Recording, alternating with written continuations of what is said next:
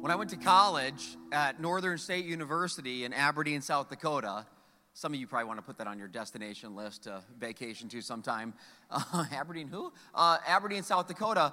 Uh, one of the electives that I took was ROTC. Now, some of you know what you know what that stands for, right? Reserved Officer Training uh, Corps, and uh, it's it, that was my springboard. Actually, not into the military. That was my springboard to tell me that I would never probably be in the military because once you watch me handle a gun, they were like, you know, maybe the military isn't for you, sir. Uh, so, but anyway, the one thing that we did in ROTC that I'll never forget on the campus of Northern State University in Aberdeen, South Dakota, was we got to go on, a top, on the, top of a building and rappel off of the building down to the ground. So, this was something I'll never forget for multiple reasons, but they would take a, they would take like four or five students up at a time we, we were at the top of the building, and I'll never forget a girl was going to rappel before me, and they had her all hooked up to this harness. And then there was a clip right here that she actually had to unclip just to kind of say, I'm ready to go. I'm ready to, like, for to lean back this building and kind of just, you know, kind of step my way down the building. So she stood there at the edge of the building like this. And she's, she goes up here to unhook this top thing so she could start rappelling backwards. And she goes like this, and then she wouldn't unhook it. And then she goes like this, and she wouldn't unhook it. And I'm standing there, I'm like, seriously, we're gonna, we're gonna, it's gonna be the next semester soon, okay? Let's go. And she, but she wouldn't do it. And finally, I'm like, let's let's do this. And I said, I said the title of the series. I'm like, come on, cut the cord already. And I'll tell you something. When I said that, the look she gave me, let's just say we never dated. I don't even know if we talked after this day. She was she was ticked. So anyway, she finally uh, uh, undid the cord and kind of rappelled down the building. And when it was my turn, it was so interesting. So I'm like, gosh, she's such a wuss. I get up there and uh, I, I, I look back, and I'm not kidding you. When you're standing on the top of a building and there's like nothing behind you, and I look down and I thought there'd be a net.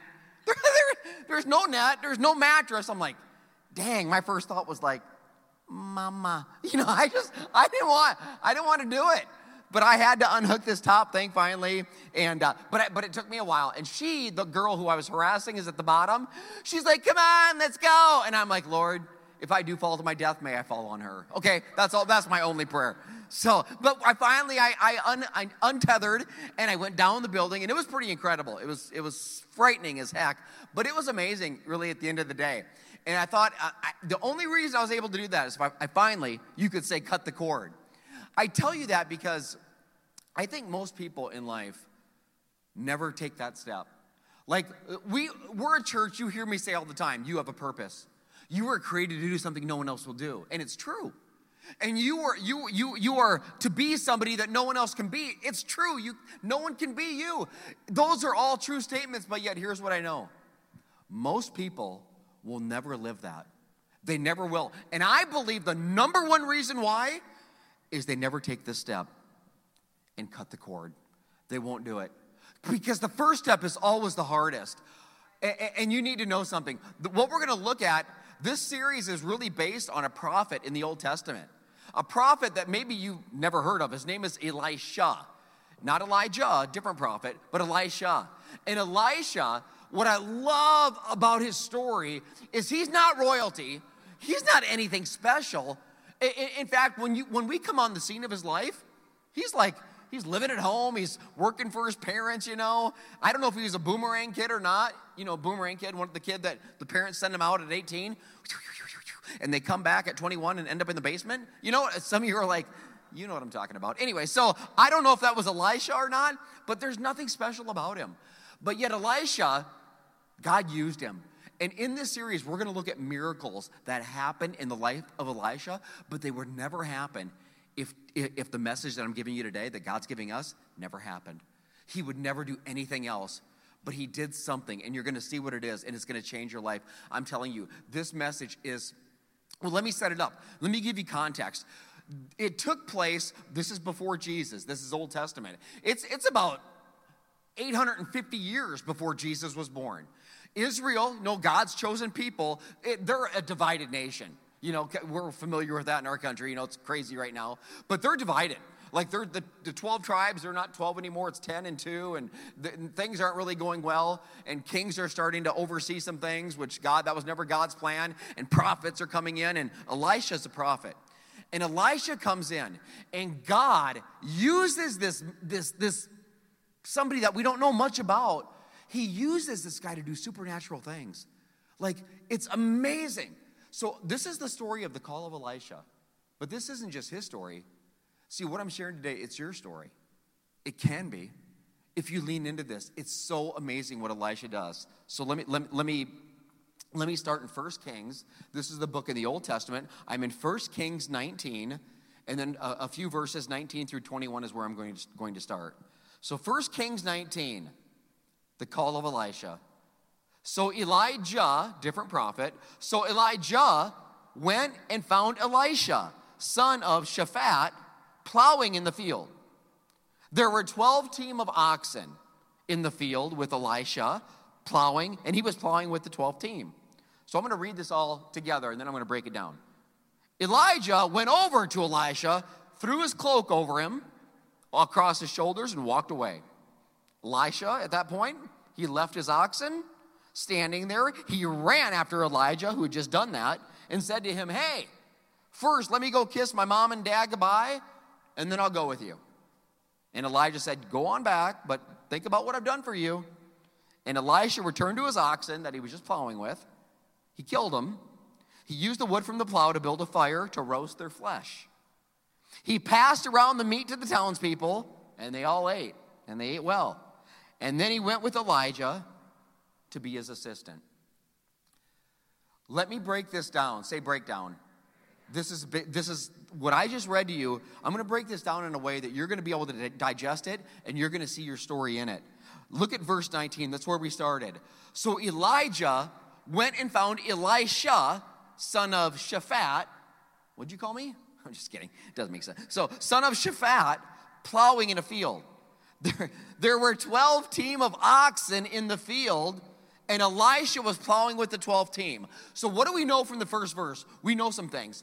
Number one, Elisha's probably, this family's doing pretty well. They've got 12 team of oxen. Most families probably don't have this, so it's not a, his gig isn't bad, right?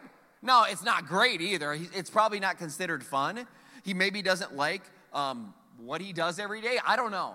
Like there maybe some of you you don't like what you do every day. You don't love your job. It's something that you go to. It's kind of a grind. And maybe you complain, "Oh, I don't like really where I work or I don't have a, a, a corner office. I don't my window I look out it and all I see is traffic or some empty field. It's not, you know, if you want to complain about that, can I tell you what Elisha saw every day? How about I show you what Elisha saw every day? I mean, this picture is gives you some context of what he's looking at. Okay? Say say I don't have it that bad. You don't have it that bad. That's his view, day in and day out. Okay? And if that's what he's looking at, do I got to tell you what he's smelling? Huh? Don't make me show you a picture. I'll do it. You know I will. Say, that that is his view. So don't you think there's points in Elisha's life where he's like, "You know what? He's dreamed that maybe there's something better for him." This isn't bad, but maybe there's something better. Maybe even Elisha, maybe like you, he's written down some things, some goals, some ideas that I have, some dreams that I have. I'm telling you what, but understand this, and I wrote it down. I wrote this down. It's one thing to have an idea, it's another thing to turn that idea into a reality. This is what's happening in his life, and he has no idea. Not yet, but he soon will. Next verse Elijah goes over to him throws that cloak across his shoulders, remember? And then he just walks away. It's like, what just happened? Like, Elijah says nothing. He says nothing to him. It's like, hey, there you go. And he walks away. And in that moment, it was so significant because a cloak, it's considered like a mantle in this day. I mean, it's not just a coat that they would wear, though they would do that. It, a, clo- a cloak in this day, they would use it for cover. They would use it for a cushion. They would use it to sit on. They would use it to even wrap up things and carry as a bag. Heck, some scholars say that they would wrap it up so tight they would use it as like a fanny pack. Now, we don't listen to those scholars because, seriously, who's wearing those things? I mean, honestly, someone's like, sorry, worship team, I know every one of you have like four of them. So, I mean, I don't get it. Okay, I don't, and somebody said, you know what? Well, they're in. I said, how can they be in when they were never in in the first? I mean, they're back in. No, they're not. They were never in. So, anyway, so I'm off track. So, you get it. The cloak was a really big deal. So, the cloak hits Elisha, and, and it's like God is saying, you know what, Elisha, I've got something better for you. I've got something better in store for you. As soon as that hits him, he knows something is happening. And maybe God in that moment for Elisha is saying, God, or Elisha, you're done living in the land of good enough. You know what the land of good enough is? See, some of you, you're there right now. The land of good enough is where, you know what? I, I don't, maybe, maybe it's not my dream job. Maybe the view I'm looking at every day isn't bad, but it's not, it's not too bad. I mean, it's not as bad as that guy or that girl. At least I'm working.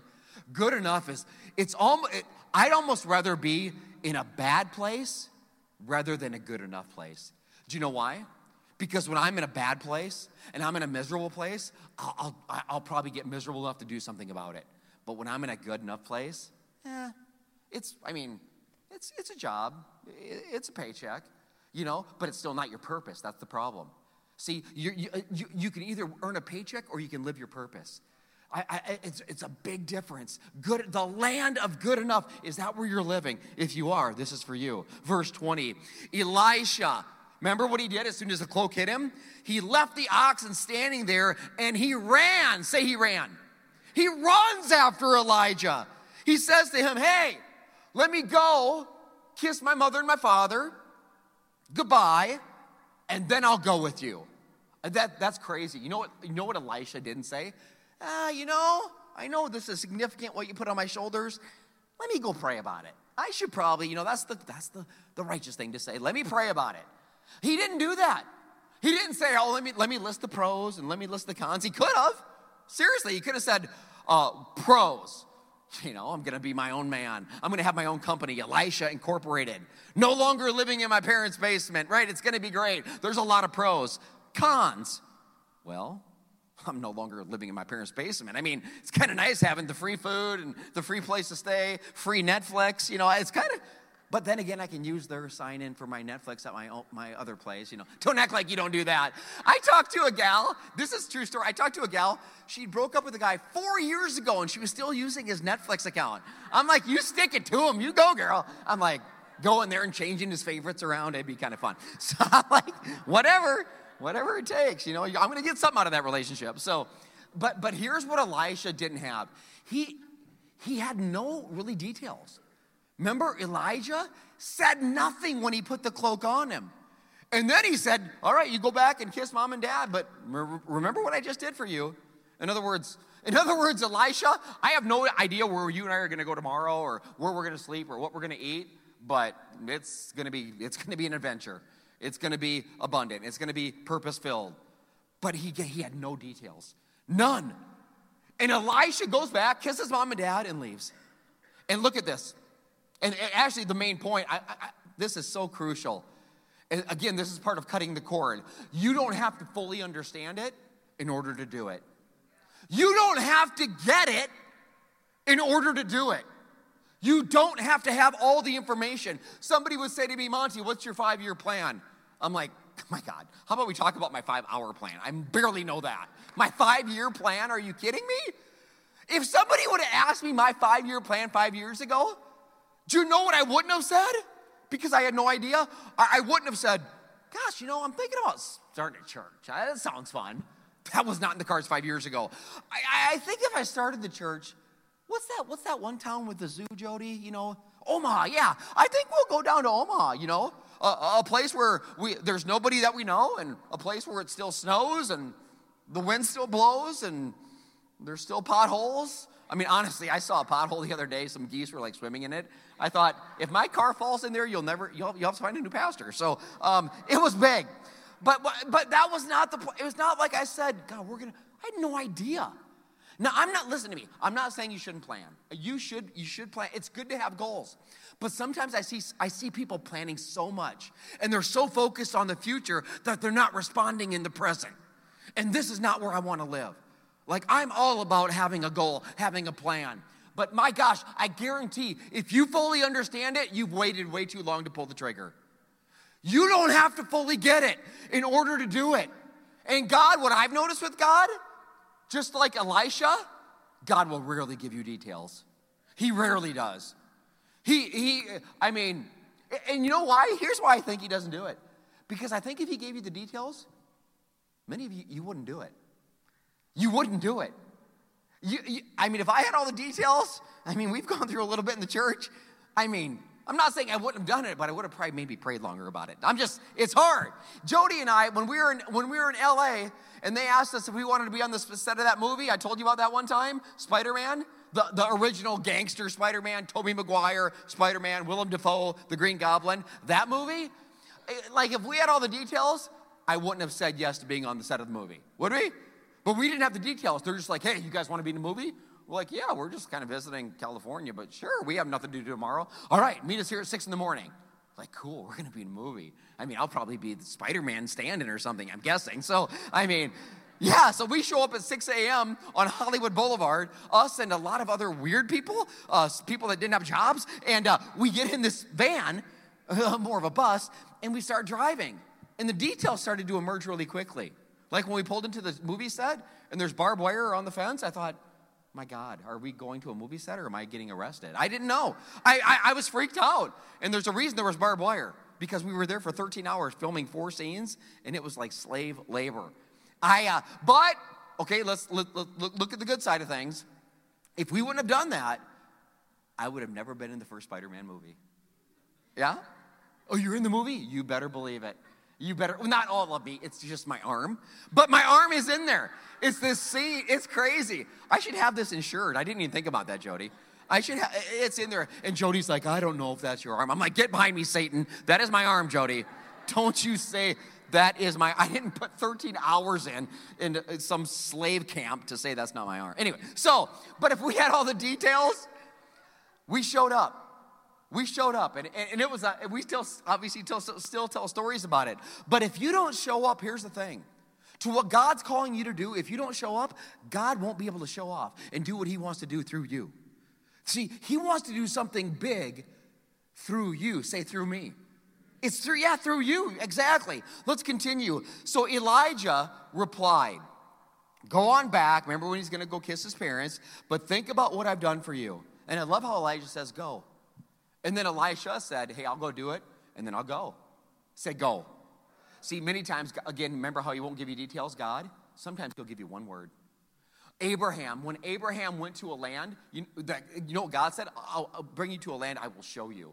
You go, and I will show you. And then God quit talking. I bet Abraham's like, What the heck?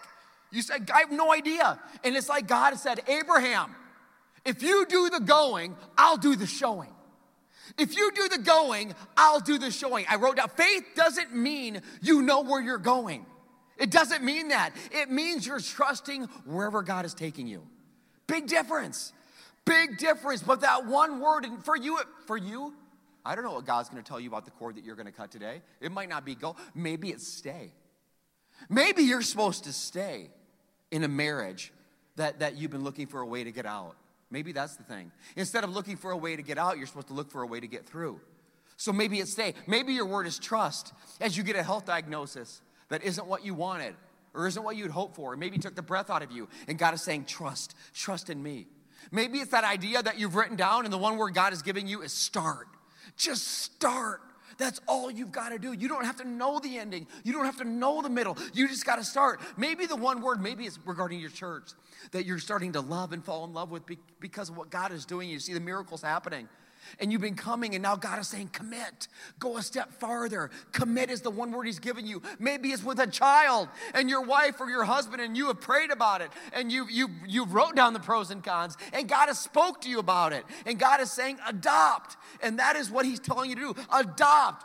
Or maybe it's that relationship, and your friends are telling you He ain't good for you and your family is telling you he ain't good for you. And your, your pastor is telling you he ain't good for you. And even his friends are telling you he ain't good for you. And the one word that god is giving you is run forest run. Get out of that you know?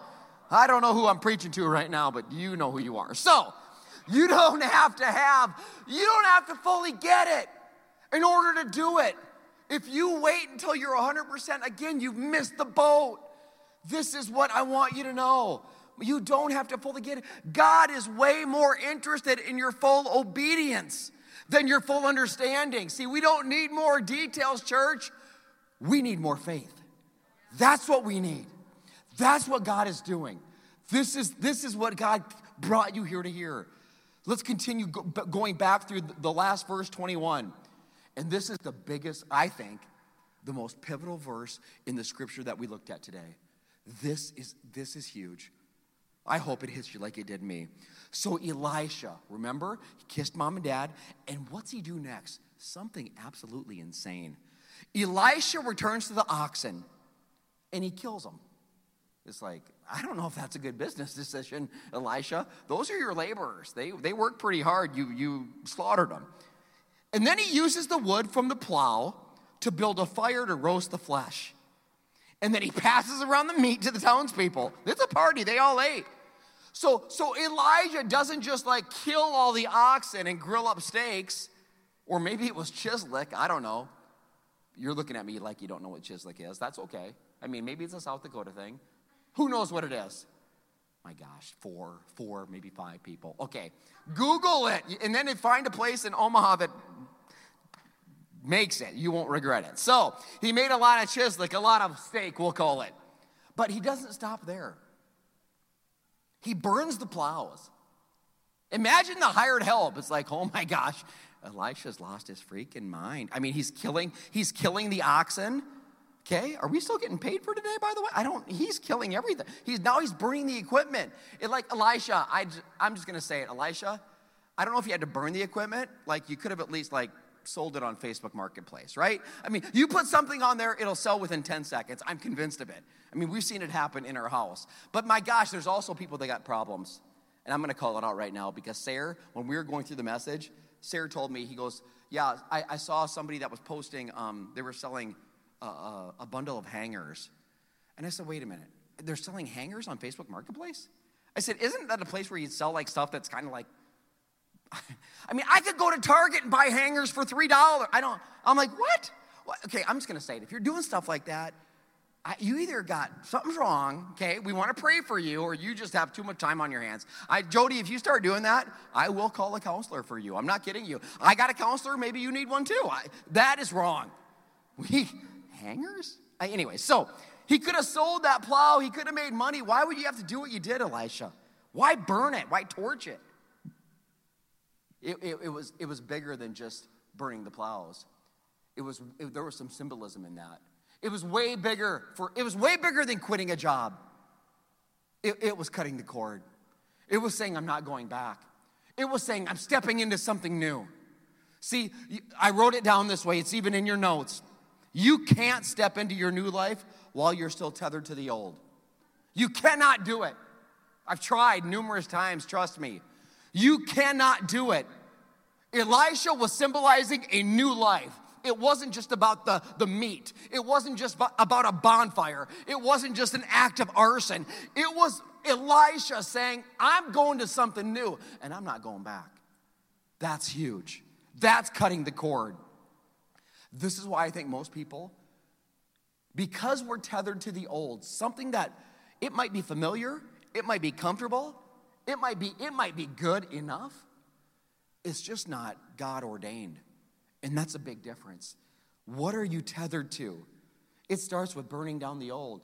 As Jody and I started praying about planting a church and starting a church, there were some things that we had to do. And one of the biggest things is our home that we lived in in our neighborhood. We loved it. The home, we, had, we lived in the home for 15 years. It wasn't until I walked out and stood there on the sidewalk and looked at the home. And we're tethered to it. And I said, Jody, bring me the gasoline. I'm just kidding. Yeah, Jody be like, uh, how about we just call a realtor? I mean, it's just, I'm like, it's not as dramatic. You know, bring me the gas. But it wasn't until we put the home on the market and the home sold, reality setting in then, all of a sudden that, that, that, that plow's burnt. Can't go back to that home. It says it's for, it says it's sold. So we, you just start cutting the old. You start cutting the old. You start you start untethering, as you would say. What do you have to untether in your life? I uh, I stole this extension cord from the La Vista conference. This is ours, but uh, this illustration But I think about this, and this is a cord, and you're tethered to something. And as you're tethered, this is your enemy, by the way. This is what holds you back. It is it's, a lot of times it's just one thing. And, and for guys, let's get, can we get real in church? I don't want to have to sanitize it all the time. I'm so sick of going to a church and it's like, oh, yeah, we're going to preach the word of God, but uh, maybe you can't apply it to your life and you won't even understand it. How about we apply it to our lives? Most men, and a lot of the men here today, struggle with pornography. But, but sometimes we're scared to talk about it. I'm in a group, I'm in a group with a small group of guys, and, and we talk about stuff like that because it's real. It's real and it's in the world, and Satan wants to use it to take you out, and you're tethered to it. And it's killing your relationships, and it's killing your marriage, or maybe a potential marriage, and it's killing your um, ideal of what intimacy really is. So we put up guardrails. You know how we cut the cord to that? It's like we just say we're gonna we're gonna download Covenant Eyes, and that's one way that we cut the cord. That's one way we say, you know what? I'm not tethered to it anymore. I'm cutting the cord. I'm putting up a guardrail, and we have it on our phones and we have it on our devices. And you could even probably get by that if you wanted. Well, you know, if you want it bad enough, you'll go around it somehow. Well, maybe you need to go and cut the cord and go from a smartphone to a dumb phone right? Remember slider technology? I used to have a phone. Anyway, so, but that's a way to cut the cord. What cord do you need to cut, guys? Let's not pretend like there's not issues out there that people are struggling with and that you, you, you there's cords we need to cut. And maybe as we talk about relationships and we talk about that for the guys, maybe I'll go back to marriage for a second. Because sometimes the cord that's holding you back from the marriage that God has for you it, it, it, might be what you're looking at. It might be who you're reaching out to. It might be an old flame on Facebook or Instagram. It might be a message. It might be the way you look at other people. And it's just this cord. And you keep going back to it and you wonder why, and you don't know why, but you do. So, what cord do you need to cut in that marriage? The lie is, oh, the grass is greener somewhere else. And you hold on to that cord and you keep looking over the fence. But we know the grass isn't greener somewhere else. The grass is greener where you water it. That's the truth. That's the reality, and that's what we need to know. So I, I, am just thinking about these things and I'm praying about these things, and comfort's a big deal. And maybe it's your job and you're tethered to it. Or maybe it's that relationship that I talked about where it's run from the relationship and you know it's not good for you, but you're tethered to it because you know what? I don't want to be alone. But the problem is, even when you're with him or her, you still feel alone. You know what I'm saying? Oh, but, but, but the devil will lie to you and tell you, well, at least I'm with somebody. But that somebody doesn't want to lift you up and that somebody isn't pointing you closer to Jesus. But you're holding on and you're not cutting the cord. And days pass and months pass and years pass and you just hold on. I don't want to be alone. I'd rather be with somebody than be with nobody. Can I lovingly tell you if you're in Christ, you are never alone. He says, Never will I leave you, never will I forsake you, never will I abandon you. Cut the cord. Cut it. A job. Jobs are, I mean, that was one of the hardest things for Jody and I as we decided to do what we did.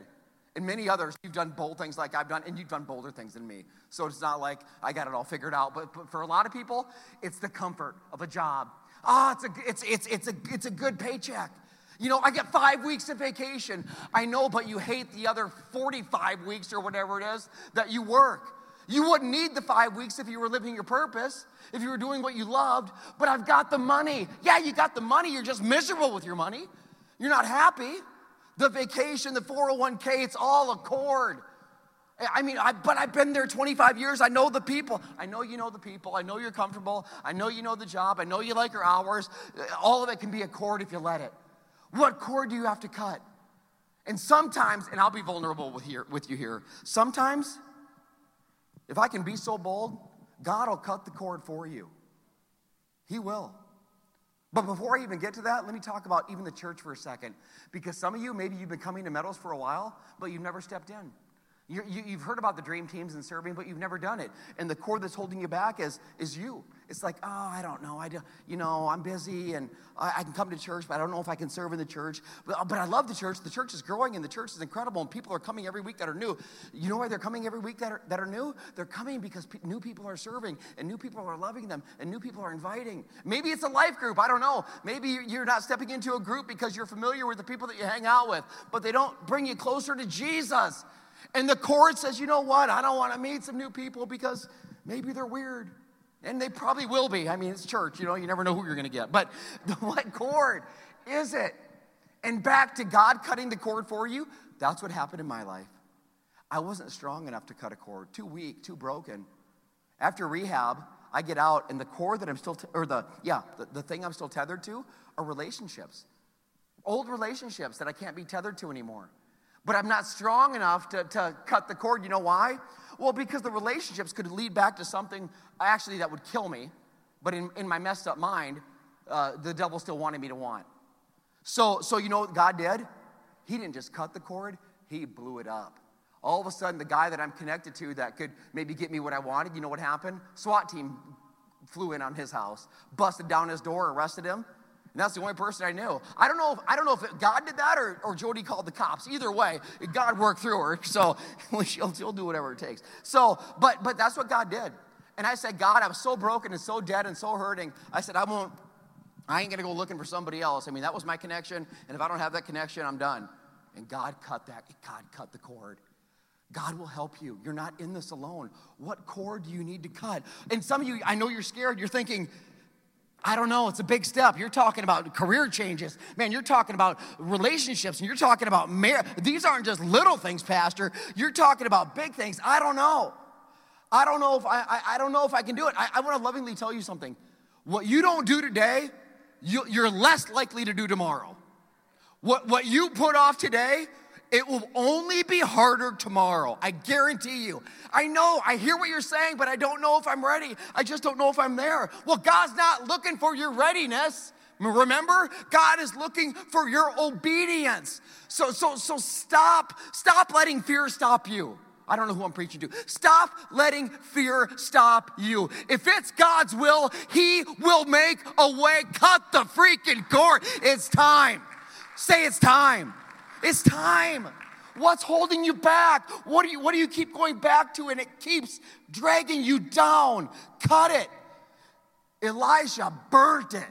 He, it was a crazy act of arson, and he said, I'm not going back. And God used him to change the world. That's how you know. Because some of you are thinking, well, Pastor, how do I know if I should cut that cord? How do I know if it's God's will that I quit my job or I do that? Here's how you know. What God is calling you to it will be something that you can't accomplish on your own. It'll be something that you can't do on your own. That's what makes it so scary. That's why faith is so necessary. Does that make sense? You won't be able to do it on your own. You will need God. God will have to be in that equation. And that's, the, that's where you want to live. You want to live with this necessary need that God, if you don't show up, I'm screwed. I'm going to look stupid. I'm going to make mistakes. And God's like, I got you. He's always got you. Give him an opportunity to show you. Give him that opportunity. you, you know, by the way, who did the most miracles in the Word of God that are recorded? You probably want to say Elisha because that's what we're studying. But the, but the, the correct answer is always Jesus. I don't know who said it, but somebody did. I'm just going to pretend. So Jesus is always the correct answer in church. Jesus had the most recorded miracles in the Word of God. You know who had the second most? Elisha. Out of all the, the, the disciples, all the, the Abrahams and the Moses. You know who had the most recorded miracles? Elisha. He burnt the plows, he killed the cows, he didn't care. I, I think about that and I'm like, and here's what really hit me in, in, the, in the teaching for today. It's something that I preached out of this once before. This is something that I, I, I've read it, but I've never really digested it. Remember the last sentence I read in verse 21? If you don't, I'll put it up on the screen. He does all these things the arson, the barbecue, this big act of grandeur. And then what does he do?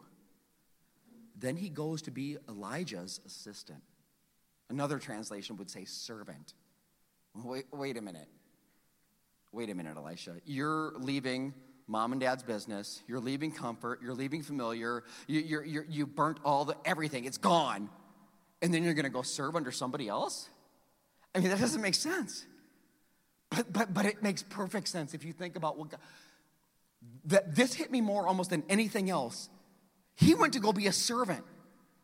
See, p- people will come up to me, oh, pastor, I, I would love to, you know, have a platform and I would love to do what you do. And I'm thinking to myself, do you want to do what I did in order to do what I do? Do you want to do that? Because I went to school full time and I had a full time job and I had a full time family and a full time dad and a full time husband. And it was miserable. Ask Jody, she will tell you. It was, we made it though, didn't we, Jody? By, by the grace of God. It was, And they're like, Do you want, see, we want the pedestal, we want the platform, we just don't want the preparation. We just don't want the perspiration. Oh, come on, Pastor, what do you, what do you work like four hours a week, right? And that's when I punch him right in the throat. So I'm just kidding. So, uh, I want to do what you do. You don't do anything. So, uh, I better stop talking. Okay, so uh, everybody, he, he goes to serve. It's not Elisha incorporated yet, Elisha.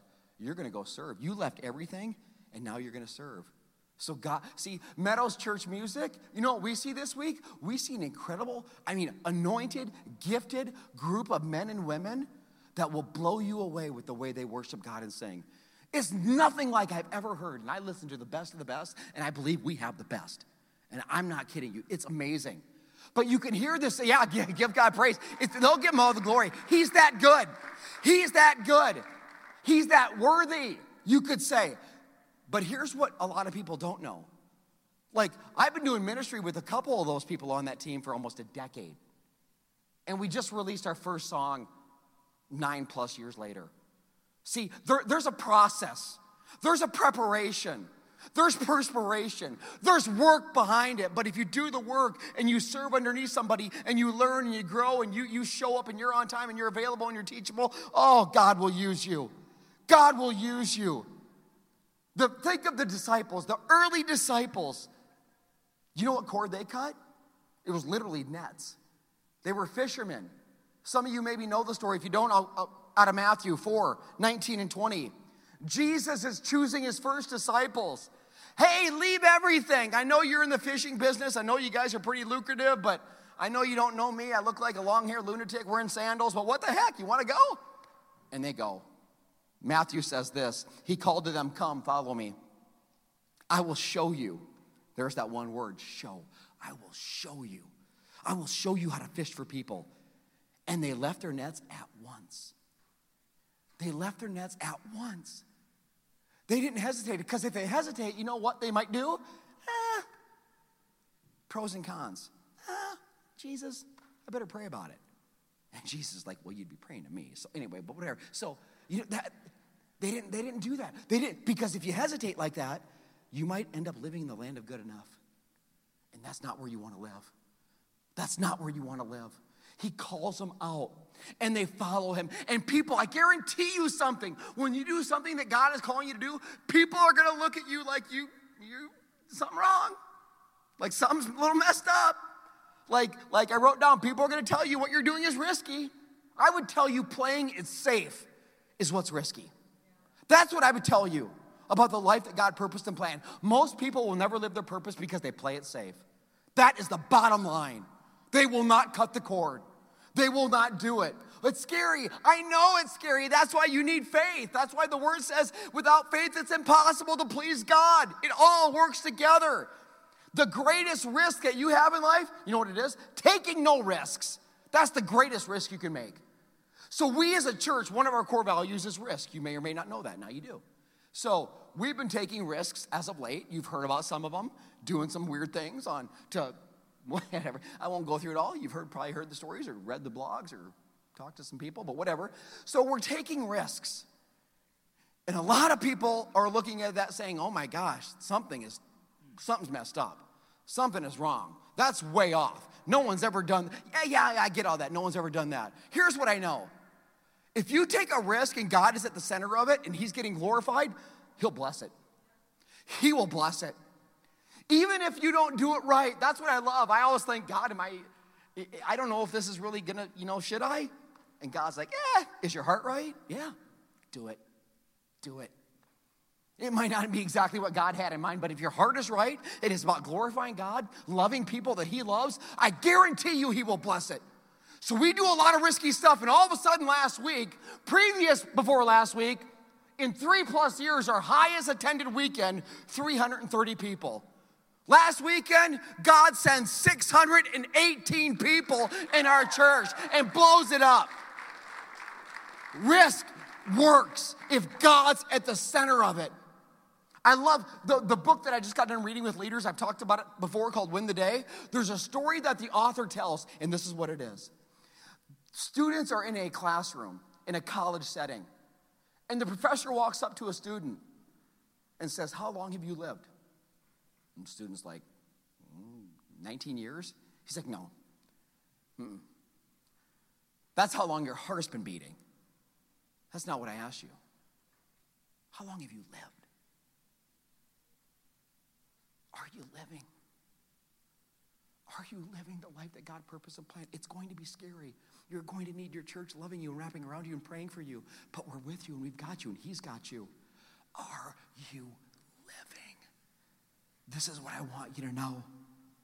I want to invite the team to come up, and as they do, I'll tell you something. The one thing that I won't sugarcoat, I won't sugarcoat a lot of things, but as you step into whatever cord you're going to cut and what God is calling you to do in a marriage, in a church, in a business, in a career, in a relationship, in a, in, in a financial situation, whatever it is, whatever God's calling you to do, it will not be easy, guaranteed.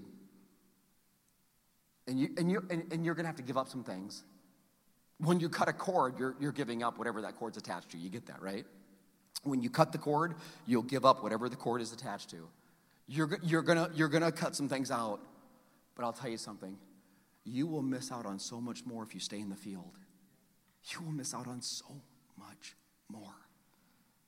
Of this series, this, this message is critical.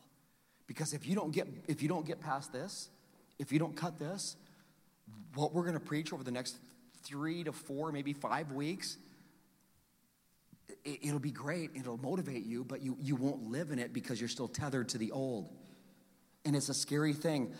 The Latin root word, I love this. The Latin root word, decide, you know what it means? The Latin root word, I gotta make sure I say this right. The Latin root of the word decide, it means to cut. It's time. It's time to decide. It's time to cut. It's time to stop regretting the past. Some of you, the, the, the, cord that you're tethered to, it's things in the past. And I don't know why we hound on it so much and why we ponder on it so much. We can't do much about it. Stop regretting the past. Start learning from it. And then start living in the present. Stop carrying around the guilt that you keep beating yourself up over. Stop carrying around this guilt. Start leaning into the grace of God. That's why He came. It's what the cross and the tomb is all about. Quit beating yourself up. You know who you are. I do it too. Cut that cord. Let God start to heal your heart. As for your future, you want to predict your future? You can do it. How? By creating it. Stop waiting for things to happen. Start making things happen. And if I can, oh, if I can tell you one thing, it would be this whatever you do, don't you settle. Whatever you do, don't you settle. Don't you settle for good enough. Why? Because we don't serve a God of good enough. We serve a God of greater things. I'm telling somebody, it's time to kill the cow. It's time to burn the plow. It's time to live your purpose. Cut the cord. What cord will you cut? Some of you have notes, some of you, all you got phones, whatever it is. I need you to do something now. I want you to start thinking about the cord that you're going to cut. I need you to write it down. I need you to own it. You got, the first step is writing it down. And as you think about the cord that you're going to cut, I'll tell you a cord that Jesus cut from heaven to earth. He would cut a cord from heaven. Insane. Want to talk about a risk taker? No one took more risk than Jesus. And he risked everything on you. Here's what's nuts about the cross Jesus would risk it all on the cross knowing most of us wouldn't sell out to it. That's risky. You'll, you'll die. You'll be massacred for all of us, knowing that only a few of us will ever surrender to your good news. And Jesus is like, I'd do it for one. And he did. The biggest risk taker there was was Jesus because we're risky. I mean, he knows we're crazy. That's why he had to come. And I'll never stop telling you, it's his grace that saves you. You can't earn it, you can't do it. I don't care what you do, you'll never do enough. Mother Teresa lived a pretty good life. She was stained, she was sinful, and without the grace of God, she is in hell. But with God's grace and her surrender to that grace and belief in it, heaven is her home, just like it can be your home. That's the beauty of grace. That's the scandalous grace of the Lord Jesus Christ. Jesus, you big risk taker, to risk everything so that one more might come to know him as Lord and Savior. I love it. I love, I love the gospel of Jesus. The cross, blood stained, blood flowing down, the dead body going into a tomb. We celebrate it on Easter, right? But why do we, why, why, why just celebrating on Easter? I'm gonna sell it every weekend that we're in this place. Every day that I can tell you about an empty tomb, I'll tell you. Every day that I can remind you that when, when, when the cross was empty, the tomb was full. But it didn't say that way. Because three days later, Jesus Christ rose from the dead. And because he rose from the dead, you and I, we can start cutting cords. You and I, we can start living purpose. You and I can start forgiving others that don't deserve it. You and I can let go of the guilt that we're carrying. You and I can start to love like we can't love naturally, but supernaturally, with the grace of God, we can do it. This is what God called. God didn't die so that you might live good enough. Die so you could live good enough. Don't set, most of the world will settle. Meadows Church is not most of the world. You watching online, you're not most of the world. You're different. Don't settle. It starts with the cross and a tomb that is now empty, and it's always been empty for 2,000 plus years. And if you've never sold out to the grace of God and asked Him to come into you and make you new, now is your time that you call on the grace of God and say, God, I'm a sinner. I'm messed up. I'm stained. I'm so sinful. I've done so many things wrong and I can never earn it. And He's like, You can't. But that's why I did what I did. That's why the cross was there. That's why the tomb is empty. And you can say, I choose Jesus, and you can mark it on cards in the room. You can text it online. You can text I choose Jesus to 474747. You can type I choose Jesus or put it in the comments. What a risk you took Jesus for us.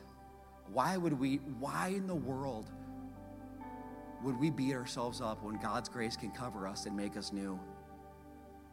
It makes you new, it doesn't just fix you up. As I pray for you, I want to ask you what's holding you back? What's holding you back from cutting this, from getting rid of it, and start living the life that God purposed and planned? What lies are you believing? What security blanket are you holding on to? What fear is dominating you? It doesn't have to anymore. As, as, we, as we worship and as, we, as you come up for the one for one and do the dollar and the one for one or whatever you do during this final song, and after this song, the prayer team will be up here. We want to pray for you. We want to help you cut a cord. We want to help you start living your purpose today. Cutting the cord is the key. You're learning something today at Meadows Church. The key to living your purpose is cutting the cord. Father, I thank you so much for your word and your truth. We love you. We thank you for the gift of Jesus. Without him, without the empty tomb being real, and this is all just motivation. Heck, it's all just noise. Let's get real. It doesn't really matter. But because Jesus was dead and now he's alive, everything that comes out of your word, it brings life. It is, it is a lamp, it is light, it is life. Because Jesus Christ, He is the Word. He was the Word from the beginning. He's who we need. Fear's not going to hold us back. Doubt's not going to hold us back. Deception's not going to hold us back. God, give everybody in this church, everybody watching online, the clarity to know what cord needs to be cut, because I'll guarantee we all got one cord that we got to cut. Every one of us has a cord. Every one of us is holding on to something that we have to let go. We'll never experience the new if we don't let go of the old. Father, it, it's, it's powerful, but the only way we put power to it is by doing it. And we don't even have to fully get it. I will never fully get the bloodstained cross and what you did for me. I will never fully get it, but by God, I will accept it. I will sell out to it. I will do what you're calling me to do, God, and I will screw up along the way, and you know it. You see it daily. But Father, we thank you for your grace, and we thank you for the example of Elisha. Let us have faith like that. Let's kill some cows. Let's burn some plows. Help us cut the cord, God. We love you. We thank you. We pray it all in Jesus' name, and everybody says, Amen. Hey, I want to thank you so much for tuning in today. But don't stop there. I invite you to like or subscribe to our social channels. That way you don't miss a single video, update, or message. But not only that, would you consider sharing this message with a friend, coworker, family member? I mean, so many people need hope and encouragement, and you have the ability to bring it directly to them. Finally, one more thing. I want to ask that you would consider giving financially to this ministry. I mean, God has done so much, but yet we believe He wants to do so much more. Like so many more people He wants to reach, so much more hope He wants to give, so many more lives that He wants to save. And your investment can help make that happen. So, again, thank you so much. I love you, and God loves you more. God bless you.